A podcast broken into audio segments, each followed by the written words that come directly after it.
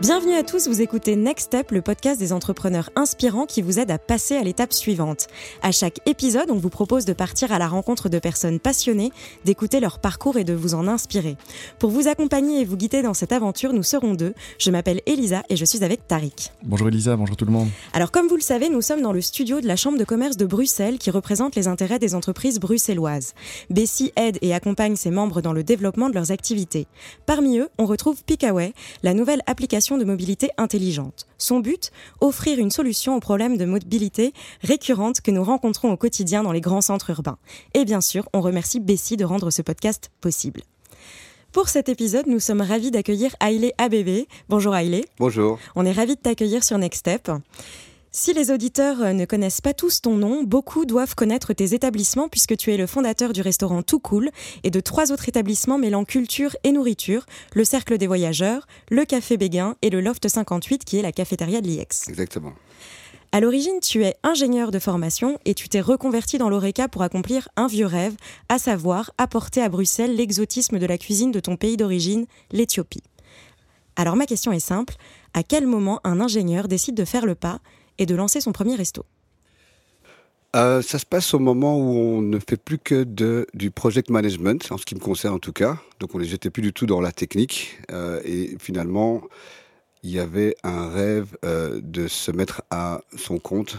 Et je crois que ça, c'est important de comprendre que quand on, on a longtemps travaillé pour quelqu'un, à un moment donné, on se dit, bah, tiens, tant qu'à faire ce qu'on fait là, on pourrait le faire pour soi-même. Ça, c'est la première des démarches que j'avais eues. La seconde, c'est effectivement, moi j'ai vécu à, Bruxelles, donc je sais que euh, avec le temps, ben, j'ai compris que les gens ne connaissaient pas bien l'Éthiopie, ne savaient pas ce que c'est. J'ai aussi souffert un peu de ça, finalement, parce que euh, il y a eu tout ce qui s'est passé dans les années 80. J'imagine que, enfin peut-être pas vous, mademoiselle, mais euh, Tarek, sans doute, il sait ce qui s'est passé. Il y a eu de la famine, etc. Il y a eu des chansons qui ont été faites, donc il y a des choses extraordinairement bien. Mais c'est vrai que quand on est éthiopien à Bruxelles, ben, c'était un peu. Il y a quand même tout un passé un historique euh, derrière. Exactement, il y a un passé. Donc du coup, je me suis toujours dit, voilà, pourquoi pas faire connaître un peu cette culture qui est fantastique, ce pays, avec une grosse histoire aussi, enfin une histoire assez, euh, assez longue et rattachée à beaucoup d'autres civilisations d'ailleurs, et très méconnue. Donc il y avait ce mélange de faire quelque chose pour moi et de faire euh, en sorte que les gens puissent rencontrer ma culture aussi. Et pourquoi la nourriture comme porte d'entrée de cette culture? Je pense que ça aurait pu être autre chose, mais comme j'ai toujours cuisiné, j'ai toujours aimé cuisiner, j'ai toujours euh, suivi ma mère qui m'a beaucoup appris euh, quand on était jeune. Euh, je crois aussi que la cuisine apporte énormément en fait euh, de proximité et de facilité pour rencontrer une, culture. Tout le monde mange, tout le monde euh, aime découvrir aussi. Donc c'était vraiment le cas, c'était découvrir, en tout cas pour ce qui concerne la cuisine éthiopienne. Donc au final, c'était aussi une réflexion, mais en même temps, c'était presque quelque chose qui allait de soi, en fait. hein. Il n'y avait pas vraiment de, réflexion. c'était la cuisine et il fallait faire un restaurant éthiopien parce qu'il n'existait pas non plus. Donc, il y avait créer quelque chose d'innovant, faire découvrir la culture et se lancer à son compte aussi. C'était Et à trois. cette époque-là, est-ce que tu savais s'il y avait vraiment un public pour ça ou tu t'es lancé en disant on verra Mais, bien le jour en de fait, l'ouverture? Voilà, donc on ne fait jamais rien sans savoir. C'est important qu'on doit quand même avoir un minimum de, de comment on dit, de- d'expérience, en tout cas dans l'organisation des choses. Donc moi j'avais à l'époque avec euh, justement ma famille, euh, les Éthiopiens de, de l'époque, ma mère, et tout ça, on avait créé une association qui s'appelait Belgo Ethiopian Association, qui existe encore d'ailleurs, où on faisait des événements et où on, bah, finalement on testait un peu si ça pouvait fonctionner, si le Belge ou l'Européen aimait bien la cuisine éthiopienne. Et bon, ça marchait très très bien évidemment. Pour tous ceux qui connaissent, ils rêvaient d'avoir un restaurant éthiopien. Donc on avait quand même un petit peu d'expérience quoi. Et c'est quoi la première chose que tu as faite? C'était le Kokob, c'est un restaurant éthiopien aussi qui se trouve aussi au centre-ville. Et là j'avais fait ça avec d'autres amis, on était plusieurs. Et euh, donc c'était directement un restaurant éthiopien, donc euh, tout à fait la même chose que le tout cool. Très bien. Et donc après le tout cool Après, j'ai fait le cercle des voyageurs, parce qu'en fait, euh, c'était juste à côté du premier restaurant. Donc, j'ai fait le cercle des voyageurs parce que là, il y avait euh, aussi euh, quelque chose qui m'intéressait énormément. C'était le fait que, à la base, c'est une, une librairie, une bibliothèque. C'est un centre culturel, en fait.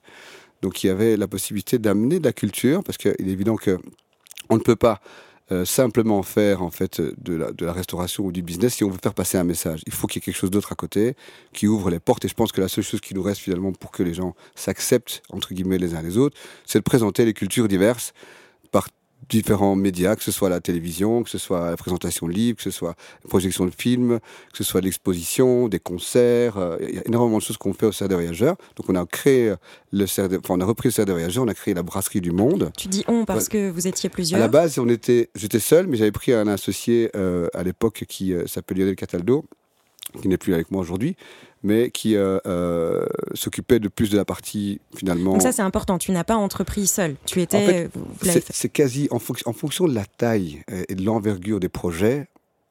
Entreprendre seul, c'est un idéal qui est difficilement atteignable. Il faut comprendre que, surtout dans ce secteur d'activité-là, euh, avoir toutes les compétences en une seule personne, mais aussi le temps et l'énergie hein, pour faire les choses, parce qu'on est finalement assez seul quand on entreprend.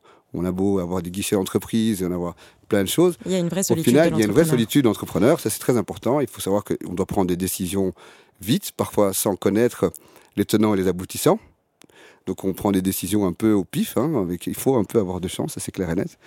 Et, euh, donc, euh, euh, oui, donc tout seul, c'est un peu difficile, j'avoue. Franchement, on, peut essayer de faire des choses à taille humaine, mais encore une fois, je prends l'exemple, j'ai des amis qui ouvrent une amie qui a ouvert une herboristerie, d'autres amis qui ont ouvert un petit bar, même ils sont 24 H dans leur établissement. Donc c'est compliqué ça aussi, parce que du coup on n'a plus de vie à côté. Donc il faut savoir lier la taille critique euh, pour pouvoir quand même tous, en étant associés, gagner quelque chose, mais il faut aussi que quelque part chacun puisse avoir une vie privée à côté. Donc c'est tout l'aspect euh, qu'on ne connaît pas au départ quand on démarre, parce qu'on doit savoir qu'est-ce qu'on va avoir comme clientèle, si ça va fonctionner ou pas. En fait, c'est un, euh, une adaptation permanente. C'est-à-dire qu'il faut garder à l'esprit que c'est pas parce qu'on lance, il faut tout le temps se remettre en question en permanence. Et si on arrive à faire ça et qu'on arrive à avoir les bons réflexes de changement, euh, d'adaptation, d'amélioration de son propre business, bah, ça ne peut que. Visiblement, tu les as, parce que tu as quand même chopé le virus, tu n'as pas qu'un ah. établissement, tu en as plusieurs. Tu as plusieurs, oui. Et à chaque fois, avec un concept plutôt abouti, une vraie déco, enfin, je veux dire, c'est complètement pensé. Oui. Euh, comment est-ce que tu crées ces ambiances dans, dans tes ben, restaurants? Alors d'abord, il y a, enfin donc seul on fait rien comme je disais, donc je, suis quand même entouré de gens euh, qui sont super. Donc il y a, euh, mon bureau de, gestion qui s'appelle Gestiamo avec mes, mes, collaborateurs directs qui s'occupent eux de la partie euh, que personne ne voit mais qui est essentielle, c'est-à-dire l'administratif, le personnel et tout ce qui est en fait procédure et fonctionnement, comptabilité aussi. Et à côté de ça, je travaille avec différentes personnes, que ce soit des décorateurs, euh, des amis comme Tarek, etc., à qui on, fait des brainstorming, on essaie de réfléchir à une solution. Et puis surtout, mon euh, leitmotiv, c'est de dire, voilà, il faut que les gens viennent et finalement soient complètement dépaysés et qu'ils arrivent dans une atmosphère qu'ils ne connaissent pas. Donc il faut être innovant et il faut essayer des choses qui, ramènent, qui apportent quelque chose, qui amènent une plus-value en fait à une ville. Ça, c'est mon idée. Après, pour y arriver, évidemment, il n'y a pas de secret. Je ne peux pas vous donner une recette précise mais il faut que tous les ingrédients s'y trouvent en tout cas. Il faut que ce soit une bonne localisation, il faut qu'il y ait une bonne équipe, il faut que les gens soient souriants, il faut que la, nourriture soit bonne, euh, il faut que le service soit impeccable, euh, il, faut il faut que au niveau de la déco tout soit finalement bien pensé et harmonieux. Il faut, c'est un tout. On ne peut pas laisser quelque chose pour autre chose. En fait, c'est pas possible. Et depuis combien de temps tu, tu es là-dedans? C'est-à-dire que là, il y a quand même beaucoup d'établissements. J'aurais juste besoin d'une info de temporalité. C'est-à-dire. Euh, Alors, moi, j'ai commencé en 2006 avec le premier établissement. Donc, euh, donc 2006, ça fait combien alors? Ça, donc ça va faire bientôt, oui, ça va faire bientôt 13 ans. que tu as. Euh, ouais, voilà. Et comment est-ce qu'on fait pour maintenir la croissance? Comment est-ce qu'on fait pour être un peu sur, euh, sur tous ces lieux, suivre de près ou de loin? Alors je sais que tu es bien entouré, mais ben, en fait, c'est toi le grand Manitou ou pas? Oui, c'est toujours moi, mais je travaille avec des, des managers. Donc c'est-à-dire que moi, mon, mon, mon vrai travail d'aujourd'hui, c'est de faire du coaching c'est d'être euh, là pour, pour, être, pour résoudre des problèmes, même si c'est pas moi qui les résous directement. En tout cas, ils m'en parlent, on se voit régulièrement, on essaie de trouver des solutions. C'est les aider à trouver du personnel compétent et adéquat. Euh, parce que bon, bah, tout le monde n'a pas l'expérience non plus d'engagement. Ça, c'est quand même quelque chose qui est très important.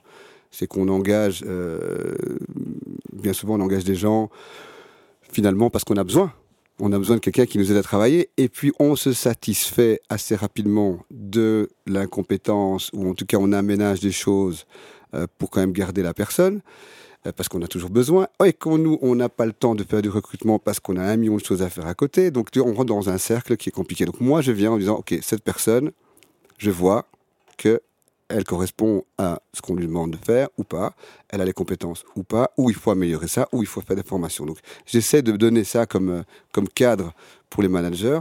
Et souvent, ça suffit. Hein. Donc, il y a aussi toute la partie technique. Donc, euh, en fait, si on arrive à, en tout cas, ce que j'ai compris, si on arrive à enlever euh, tout ce qui est, je dirais, abrutissant, pas vraiment abrutissant, mais travaux ingrats, tâches ingrates pour les managers, c'est-à-dire s'occuper des personnels, s'occuper des recrutements, ils peuvent se, se, se, concentrer sur leur boulot. C'est-à-dire avoir 100% de, de, de, valeur ajoutée sur ce qu'on leur demande de plus. C'est-à-dire de faire un bon service, d'être souriant, de faire attention aux détails, euh, de former le Euh, et, et, je me demandais aussi, est-ce que finalement, après, on peut pas se dire que même si la nourriture est bonne et qu'elle est importante, est-ce qu'elle ne devient pas dans ton projet qui est un peu plus large, un peu un prétexte? Je veux dire, est-ce que tes projets dépassent pas juste la nourriture et, ce qu'on boit finalement, parce que tu organises des concerts. Je sais qu'au Béguin, il y a plusieurs choses qui se passent un peu partout d'ailleurs. quel est le projet global bah, Alors, le projet global, ça a été pendant longtemps de, de, de démontrer, et c'est toujours de démontrer qu'en fait, la culture peut nourrir le commercial et le commercial, la culture. En fait, c'était ça un peu le projet qui s'est, encore une fois, développé progressivement. C'est pas quelque chose qui a été, euh, je dirais, créé de toute. Euh, toute pièce au début, donc il a fallu commencer par le de voyageurs, et puis dire, bah tiens, oui, finalement ça marche, en fait, quand on fait des bonnes choses, en fait, il y a des gens qui viennent, en même temps ils consomment, ils, voient l'endroit, etc. Donc en fait, on a... Mais il y a, c'est toujours l'histoire de l'œuf et la poule, donc il faut à un moment donné se dire, bon, on commence là, c'est un pari, euh, ça peut marcher, ça peut ne pas marcher, ça c'est à voir. Il y a des choses qu'on peut adapter facilement et puis d'autres pas du tout. On comprend que si on fait une exposition, bah ça amène du monde, mais pas trop. Ça dépend qui expose. Quand on fait une présentation de livre, ça dépend qui présente le livre. Donc, c'est-à-dire qu'au niveau de la ligne de programmation et de la capacité qu'on a de trouver les personnes qui peuvent venir faire des choses, il y a aussi un axe qui est celui de la culture, je dirais, euh, euh, euh de, la présentation de la culture de l'autre, qui doit toujours être présent. Donc, on ne va pas parler, par exemple, des pommes de terre hein, en Autriche, quoi. Ça n'a vraiment pas d'intérêt, mais par contre, on peut parler de Vienne et de l'histoire de Vienne, et il peut y avoir une exposition sur l'histoire de Vienne. En et, et ces choix un peu pas éditoriaux, c'est pas le terme, mais, mais voilà, cette ligne, c'est toi qui la donnes? Alors au départ, oui, puisqu'on a discuté de ça, on a, on a créé une SBL qui s'appelle Mondoculture, qui s'occupe aujourd'hui de tous les lieux, c'est-à-dire toute la culture dans les lieux passe par Mondoculture. C'est Tila Deac, ma collaboratrice directe, qui s'occupe de la programmation et qui s'occupe de gérer la SBL. Donc moi, je suis un support encore pour elle, je ne suis pas directement lié à, son programme, mais bon, on en parle beaucoup, on, de la ligne de programmation, de comment on faire les choses, du budget, parce que faut bien se dire que ça coûte de l'argent aussi finalement. Donc euh, engager des gens, faire des concerts, des choses comme ça, ça coûte de l'argent. La programmatrice aussi, elle, évidemment, elle gagne un salaire. Bien sûr. Donc il faut que ça tienne la route. Alors, voilà, on, a beaucoup de gens qui disent, mais il faut aller se faire subventionner, subsidier, etc. Mais en fait, bon, là, on revient au problème de se faire subventionner, oui, mais alors, euh, il ne faut pas qu'on vienne nous, Parce que c'est ce qui s'est passé, pardon. On est venu nous dire, bah oui, si vous faites ça, bah, il faut parler alors de ça, ça, ça, ça et ça. Mais oui, mais non. Il y a tout de suite des contraintes qui ah oui, voilà. Du coup, on fait ça tous tout en interne, et l'idée, c'est pas de gagner des mille et des cents, mais c'est de, de, gagner correctement sa vie. Donc ton leitmotiv, c'est la liberté n'a pas de prix, quoi. Enfin, c'est l'indépendance avant tout. Aussi, oui. Ah, l'indépendance, ça certainement. Et puis, euh, si on peut euh, gagner sa vie correctement, oui, pourquoi pas. Et dernière petite question avant de passer la parole. Donc, la cafétéria de l'IEX, ça c'est un autre enjeu parce que pour le coup, c'est lié à des étudiants, c'est encore un autre univers. Tout à fait. Donc là, c'était. Euh, donc là, il y a eu un appel d'offres. Et puis, bon, ben, en fait, l'endroit, je le connaissais parce que j'avais été il y a quelques années déjà. Et puis, euh, c'est un endroit qui a un potentiel incroyable. Il y a quand même 2000 étudiants à l'IEX avec des talents. Et donc, quand euh, j'ai compris que l'exploitante, euh, donc la précédente, partait, j'ai dit, bon, bah tiens, on peut peut-être voir ce qu'on peut faire, un nouveau challenge. Mais et on, a fait une proposition d'une café théâtral, etc. On pourrait vraiment avoir des, des, des, des, représentations scéniques, des performances, des choses comme ça, avec tout l'envergure d'une cafétéria, donc avec euh, des cafés, des thés, des plats du jour et des choses comme ça. Donc il fallait de nouveau lier les deux. Et le projet a plu en fait au comité euh, de direction et au conseil social. Et puis finalement, je pense qu'on a été choisi sur le projet. Et je crois que ça porte ses fruits parce qu'il y avait aussi besoin à l'époque dans cette école d'un lieu où les étudiants pouvaient se retrouver. Donc on a privilégié un espace avec des fauteuils des, euh, des endroits un peu plus cosy, une mezzanine plus fermée, un truc vraiment où on peut se rencontrer pour faire un coup. Parfois, il y a des étudiants qui descendent avec les profs qui font cours là. Donc voilà, ça c'était un projet qui, était, qui est arrivé un peu comme... Euh, On avait oublié qu'on avait remis l'offre en fait. et puis il est arrivé juste au moment où on a ouvert le café Béguin et c'était voilà, il fallait le faire tout de suite évidemment. Donc, il fallait, voilà. Donc ça c'était un peu compliqué au niveau timing. Mais bon, voilà. Très bien. Ben, merci en tout cas pour toutes ces informations. Je passe la parole à Tariq qui nous écoute depuis tout à l'heure et qui, je pense, a plein de choses à raconter. Donc voilà, merci. Bonjour Tarek. bonjour, ravi de t'avoir. Hein. Merci, toi aussi. Euh, finalement, tes restaurants sont des univers euh, très particuliers et très riches, mais euh, ils, sont, tous dans le centre de Bruxelles. Et donc c'est un peu un univers dans l'univers. Est-ce que tu peux nous dire un petit peu ce que tu as observé de, de, ce, de ce, point de vue-là, donc de ton point de vue sur la ville? Alors moi j'ai à la fois j'ai des établissements. alors soyons clairs, moi j'ai des établissements qui sont plutôt des lieux de destination. Donc c'est-à-dire que ce sont des gens, les gens se, déplacent pour aller là. Euh, donc au contraire de d'autres endroits comme des exquis, euh, des, autres euh, enseignes où ils vont prendre des gens de passage. Donc ici, moi, bien comprendre qu'on est dans d'autres choses. Donc tant mieux, puisque les gens se déplacent, mais on prend aussi une partie évidemment des gens qui passent. Donc si on me demande est-ce que le piétonnier m'a affecté, je dirais oui et non. Je dirais plus non que oui, mais quand même un petit peu. Alors ce qui m'affecte plus, c'est la communication. ce qui m'a affecté quand il y a eu des problèmes à Paris, et puis bon, ici les attentats, malheureusement. Ce qui, ce qui a vraiment été un problème, c'était la manière dont euh, la ville a communiqué, ou a mal ou bien, selon, selon les points de vue évidemment, agi sur qu'est-ce qui se passait au centre-ville. Il y a eu euh, un effet de panique qui nous a évidemment énormément euh, comment, affecté, nous tous, hein, nous aussi, parce qu'on avait tous aussi peur que, que, que, la plupart des, gens à Bruxelles. Mais en plus de ça, ben, ça a fait, ça a fait la conséquence, c'est que le, centre a été déserté. Donc, il y a eu cette espèce de communication, je dis bien espèce de communication qui n'en était pas une, donc il y avait une mauvaise communication, donc il n'y en a pas eu du tout en fait. Et puis il y a eu euh, derrière ça des travaux et des aménagements qui ont été mal pensés au départ, même si, comme tout le monde, euh, on est d'accord que ça vaut la peine de le faire, etc. Mais c'est très très compliqué d'être au centre-ville les, trois dernières années, c'était très compliqué pour la majorité des gens. Beaucoup de gens euh, ont fait faillite, beaucoup de gens sont partis. La plupart des gens qui venaient et qui euh, avaient une, je pense en tout cas en termes de, population, on, a un, niveau, un, pouvoir d'achat qui diminue un petit peu parce que, pour prendre l'exemple du monsieur qui vient faire réparer euh, sa, sa, Rolex, il vient avec sa voiture, il gare sa voiture et puis il descend dans son, chez son horloger, il fait réparer sa Rolex et il repart. Donc ici, il y a, il y a, c'est devenu piétonnier, donc il y a une autre population qui arrive progressivement avec un pouvoir d'achat pas forcément inférieur, mais quand même légèrement plus bas, euh, et d'autres magasins en fait qui n'ont plus lieu d'être là. Euh, donc en fait, cette transition se fait à, à, prix fort pour beaucoup. Et alors justement, euh, finalement, c'est vrai pour l'Oreca, mais c'est vrai pour beaucoup d'autres business. Bien sûr. C'est tu es mis devant un changement extérieur sur lequel tu n'as finalement presque pas de prise. donc comment on fait donc dans ta situation pour d'un côté les attentats, d'un autre côté le, changement urbanistique pour euh, survivre et tenir bon euh, Comment on fait?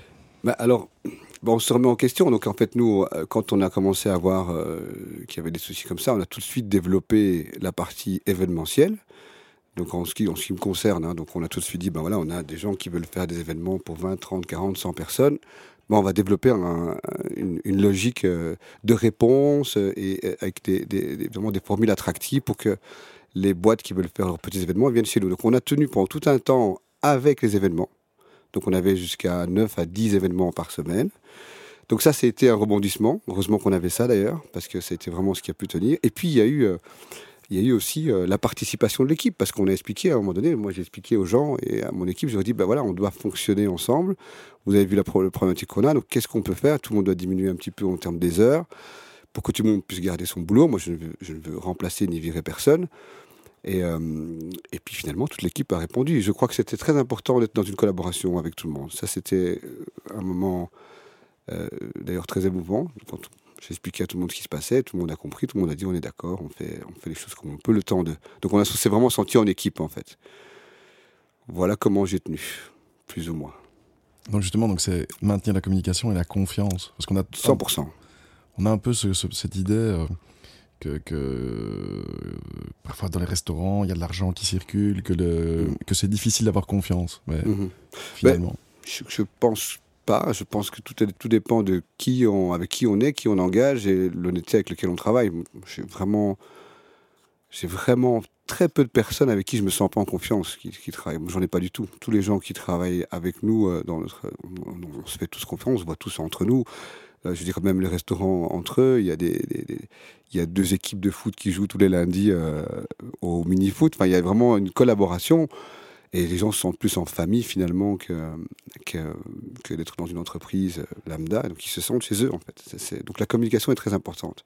Et le faire confiance. Ça, c'est très important de faire confiance. Alors, euh, les restaurants comme euh, changent beaucoup, enfin en tout cas l'industrie. Oui. Et donc, euh, je crois qu'il y a quand même deux changements. D'un côté, c'est les coursiers, les Deliveroo, les Uber, les ceci et cela. Tout à fait, oui. Et de l'autre côté, cette fameuse boîte noire. Alors, comment tu te positionnes aujourd'hui par rapport à ça? Alors, très bien. Moi, je crois que c'est très intéressant de prendre la boîte noire. Moi, de toute façon, j'avais pas vraiment d'autre solution à proposer qu'à part mettre une boîte noire, puisque apparemment, c'est un secteur dans lequel on fait énormément euh, d'argent non déclaré, tout ça. Euh, et puis, on ne s'est pas vraiment posé la question sur la nécessité ou pas euh, de ce volet-là. Et ça, je trouve ça un peu dommage parce que, en définitive, je ne pense pas qu'on ait, on n'a pas le pouvoir d'achat des pays nordiques qui appliquent cette, ce système-là. on n'a pas une fiscalité basse comme en France ou, ailleurs qui sont sectorielles. Euh, ici, tout le monde est. Évidemment, le travail est très, très taxé. Et ça devient vraiment un problème, pas seulement pour nous, mais pour tout le monde. Euh, on se rend bien compte, ben, vous êtes, si en tout cas au BC, vous devez bien savoir ce qui se passe. La plupart des gens se disent Mais comment je vais faire pour payer mes employés? Parce qu'il y a une équation qui n'est pas bonne, c'est l'équation de on ne peut pas demander un plat de payer en Belgique, en tout cas à Bruxelles, un burger au-dessus de 12 euros ou 15 euros maximum. Mais par contre, on paye de l'heure une personne entre 25 et 30 euros. C'est le coût. Alors, il y a des équations qui fonctionnent dans les pays du Nord. En Belgique, elles ne fonctionnent pas. Parce que, tout simplement, j'ai encore pas plus tard qu'il y a deux semaines, j'ai fait une petite consultance pour un, un nouveau projet qui s'installe, des Français qui s'installent au centre-ville, justement. grosse enseigne qui arrive. Et euh, ils m'ont demandé d'expliquer pourquoi est-ce qu'ils avaient 250 000 euros de différence entre euh, des salaires en, France pour le même chiffre d'affaires, toutes choses gardées. Hein. Même chiffre d'affaires, même nombre de personnes et tout. Ils avaient 250 000 euros de différence de, de, de, coût salarial. Et je lui dis, bah, bienvenue en Belgique, parce que c'est comme ça. Et comment vous faites pour vous en sortir? Je dis, bah, il faut trouver la, moyen, la manière de s'en sortir. Et je lui ai expliqué qu'il y avait effectivement toujours le moyen d'aller discuter, euh, d'aller trouver des gens qui sont actifs à euh, FlexiJob, etc. Alors que tout le monde est bien d'accord que si on réduisait drastiquement euh, les, comment, les, les, impositions. les impositions sur, sur, le, sur le travail, ben, je pense sincèrement que ça relancerait sincèrement, il y a eu plein d'études qui l'ont démontré, ça relancerait énormément l'économie, ça diminuerait vachement les gens qui seraient qui, qui le chômage. Et je ne comprends pas comment et pourquoi on ne le fait pas encore. Voilà. Alors, ou bien c'est parce que la fiscalité est une thématique électorale et que on l'utilise euh, de manière euh, hein, euh, intempestive pour dire bah oui, moi je vais vous faire ça, moi je vais vous faire ça, je vais vous faire ça, et donc on dit bah ouais, finalement on va choisir lui parce que lui, grâce à lui, on va gagner 100 balles de plus par mois. Merci beaucoup, ça va nous changer notre vie. Mais non, en fait, il faut faire des choses concrètes je crois qu'il faut faire un grand coup maintenant parce que sinon ça va pas aller. Pour beaucoup. Hein. L'appel est lancé. Voilà. Alors, écoutez-moi. pour, pour, euh, pour, euh, conclure, je vais dire sur une, euh, une autre touche personnelle, le, rapport des gens à la, nourriture change quand même beaucoup pour le moment, on dirait, non? Le, Oui. Enfin, c'est un bouleversement complet. Bah, c'est-à-dire qu'il y a. Alors, on vit un moment même très compliqué. Enfin, surtout nous au centre-ville, il y a le piétonnier, il y a ceci, il y a cela, il y a le problème de fiscalité, la boîte noire. Et puis, alors maintenant, il y a les gens qui veulent plus manger de viande, ils veulent manger euh, plus sain, ils veulent, ils veulent regarder ce qu'ils ont dans leur assiette, etc. Mais tout ça, c'est une bonne chose. Mais je crois que. J'entendais il n'y a pas longtemps qu'il y avait un problème, on ne touche pas euh, à la, voiture salaire en Belgique, même les écolos ne sont pas arrivés, etc. Donc, euh, il faut, il faut, il faut qu'on change quelque chose dans notre fonctionnement. Parce que si on veut aller vers ça, pas de souci. Mais quand vous allez acheter des produits qui sont euh, bio et pour faire euh, finalement de la nourriture à bas prix, puisque c'est mon secteur, ben, vous ne pouvez pas. Parce que c'est beaucoup plus cher. C'est pas possible d'acheter 50% même de, dépenser 50% de, en valeur en euros, si vous voulez, en plus sur votre montant global d'achat. Ça n'est pas possible pour avoir de la bonne bouffe parce que vous ne pouvez pas monter les prix par, mmh. en conséquence. Donc, on est bloqué. Et puis, il n'y a rien à faire. Moi, je pense aussi que tout ce qui est bio, etc., etc., ça reste quelque chose qui est pour une tranche de la population, pas pour tout le monde. Donc, qu'est-ce que ça veut dire Qu'à un moment donné, on va se retrouver avec des gens qui vont pouvoir manger des choses très saines, vivre très longtemps parce qu'ils seront très bien, et puis d'autres assistés qui n'ont pas de salaire et qui mangent mal. Donc, il y a ce, décalage qu'il faut absolument. Euh, qu'il faut anticiper. Il faut anticiper, oui, tout à fait. Donc, euh, voilà. Et l'agronome en toi aussi, euh, t'inquiète Ouais, moi je suis très inquiet, oui, sincèrement. on a déjà discuté, mais effectivement, il y, a vraiment un souci en Belgique. Enfin, j'adore Bruxelles, j'adore la Belgique, il faut bien dire ce qu'on dit. Je pense qu'on est un pays qui peut y arriver, mais il faut qu'on se donne un, bon coup de pied euh, pour y aller, quoi. Il faut pas avoir peur, en fait. Eh ben, et il n'y a pas que la Belgique d'ailleurs. Et il n'y a certainement pas que la je Belgique. Crois qu'on peut hein. étendre euh, la réflexion. Ah, dans le monde entier, oui. Voilà. je ne pensais pas aux États-Unis. Hein, donc, donc bah, très bien, on va devoir conclure. Et, pour cela, on a décidé de te poser euh, quelques questions courtes. Alors tu ne dois surtout pas réfléchir et répondre le plus brièvement possible. Aïe. Un conseil que tu aurais aimé qu'on te donne euh, Ne perds pas le nord. Le cliché qu'il faut oublier à jamais sur la vie des entrepreneurs. Tu peux dormir et travailler et réussir. Une mauvaise habitude dont tu aimerais te débarrasser euh, Pas dormir. Une citation que tu aurais rêvé de dire L'herbe n'est pas forcément plus verte ailleurs. Très bien, c'est la fin de ce podcast. Merci pour votre écoute. On espère vous avoir inspiré. Merci à Ailé et merci Tariq. N'hésitez pas à commenter et à nous donner votre avis. On se retrouve très vite pour un prochain épisode. Merci Ailé, merci, merci Lisa. Merci, à tous.